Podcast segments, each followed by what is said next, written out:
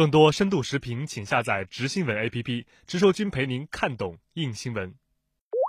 库尔德武装已经与昔日对手叙利亚政府联手。根据叙利亚政府与库尔德武装周日签署的协议，政府军将协助主要由库尔德武装组成的叙利亚自由军，在叙土边境全线阻击土军进犯，同时解放被土军占领的城镇。叙利亚官方的萨那新闻社证实，叙政府已经开始将其军队部署到北部。虽然此前叙利亚当局拒绝了库尔德武装的求援请求，并且声称这些背叛国家的美国代理人。在叙利亚没有立足之地，但华盛顿邮报称，恶化的局势可能迫使政府军改变了主意。就在开战四天以后，土耳其联军势如破竹，库尔德人几乎没有抵抗就溃退了。在叙利亚政府军宣布大举北上后，土耳其针锋相对。土耳其总统顾问表示，如果爆发武装冲突，土耳其军队将还击叙利亚军队。有分析指出，叙政府派兵的决定对于叙北部局势具有重要意义。首先，它意味着政府军与原本带有反政府性质的叙利亚自由军结成了同盟关系。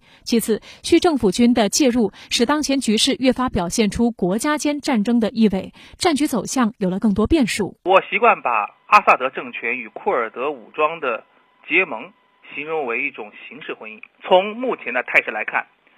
叙利亚政府军与土耳其军队进行正面大规模冲突是不可想象的，因为很重要一点，叙利亚军队的支持者是谁？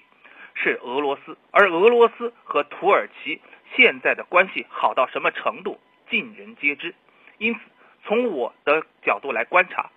所谓的阿萨德政权与库区的合作，我个人的看法更多是做给土耳其看的，而不是具有真实的一个震慑效果。